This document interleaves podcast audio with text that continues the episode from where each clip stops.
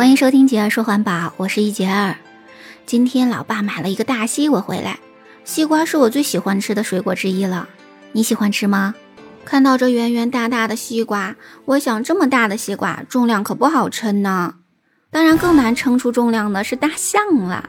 它作为现存陆地上最大的动物，都有几吨的重量。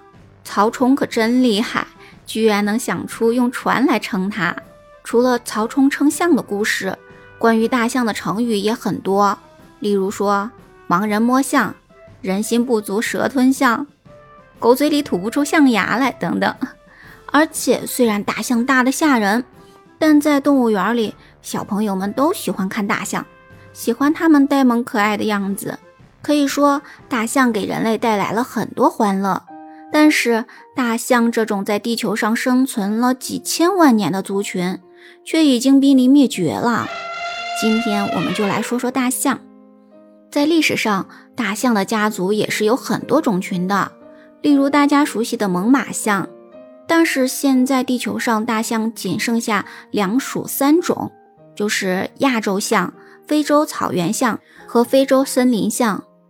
它们体型如此庞大，几乎是没有天敌的，现在却被列入濒危动物的行列，这是什么原因呢？首先是你应该知道的人类的猎捕。俗话说“匹夫无罪，怀璧其罪”，大象就是典型的代表。雄性大象有一对异化的上门齿，这是它有力的防御性武器。但是不知道从什么时候开始，象牙成了一些人眼中的工艺品。最关键的是，象牙制品还成了奢侈品，这让许多偷猎者趋之若鹜，对大象展开了各种残忍的猎杀手段。而被猎杀的大象无一例外都是公象，而且它们的门齿都被残忍地拔了下来。被猎捕并不是大象濒危的唯一原因。目前，大多数的野生动物都面临着一个共同的问题：栖息地大幅度减少。大象也是如此。在现存的大象中，除了非洲草原象栖息在稀树草原上之外，其他的大象赖以生存的家园都是森林。但是，随着人口的增加，人类栖息地的不断的扩张，势必会抢走野生动物的生存空间。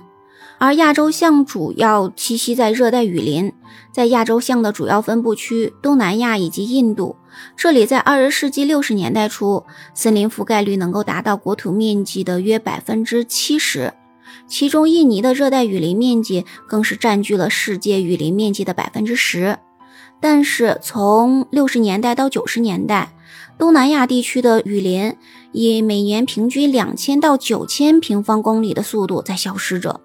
消失的原因就是人为的砍伐和木材的进出口，而这同时也大幅度的减少了亚洲象的生存空间。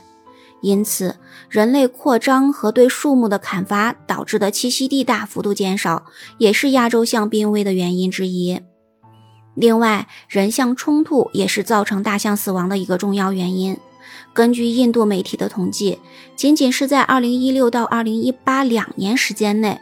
共有约一千四百七十四人死于人象冲突，原因很简单：大象进入农田，而农民为了保护财物，用各种方法来驱赶大象。结果，大象一旦被激怒，人是很难逃脱的。不过，与人伤亡相对的是，大象也没能幸免。在两年时间内，约有三百多头大象死于非命，其中触电事故和火车撞击占主要。人为投毒以及偷猎占次要，由此可见，在人象冲突中没有胜者，而人象冲突的根本在于大象栖息地越来越小，与人类的耕田重合面积大造成的。最后，在种群持续中，适应能力和繁殖能力也是非常非常重要的。比如说，老鼠是四害之一，是人人喊打的存在。而且在自然界中有着众多的天敌，但是它们依然是目前数量最多的哺乳动物，这就是适应能力和繁殖能力给它们带来的好处啦。而亚洲象就不同了，它们的生存过度的依赖于森林的环境，最关键的是它们的繁殖能力比较弱。首先，大象的成年在哺乳动物中是偏大的，它们的雄性平均十二到十五岁才成年。雌性平均十岁左右才能成年。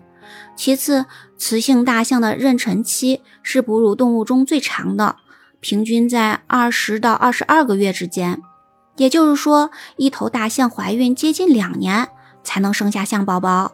第三呢，雌象除了妊娠期超长外，它们一胎还只能生一只象宝宝，而且象宝宝的哺乳期长达三年左右，此后雌象才会准备生下一胎。这也就意味着，平均四到五年，大象才能生一胎。总结来说，栖息地减少、人类猎杀以及人象冲突的前提下，大象的消亡速度远远大于它的新生的速度，这就是它们濒危的主要原因了。解决偷猎的问题，最直接的办法是抵制象牙制品，但并不是最好的办法。野生救援公益大使海清受邀去非洲勘察之后提出，生态旅游更能满足人们亲近自然、享受自然的需求。他呼吁大家到野外去领略大象真实的风采。实际上，从经济学的角度来讲，把向观看大象的游客的收费的权利和向捕杀大象的猎人的收费的权利都交给村民们，他们自然会保护好大象的。而对于栖息地减少、人象矛盾升级和大象繁育能力不足的问题，最直接的办法就是重建森林，把大象的家还给他们，才能减少冲突，各自安稳。就像花在枝头才最鲜艳，象牙也是在大象身上才最好看。不要购买象牙制品，把它们的栖息地还给它们，否则未来我们可能就看不到这么可爱的大象了。对于保护大象，你有什么看法呢？在评论区告诉我吧。如果你也喜欢我的节目，不要忘记订阅、关注、点赞、评论哦。今天我们的分享就到这里，感谢你的聆听，下期节目再见，拜拜。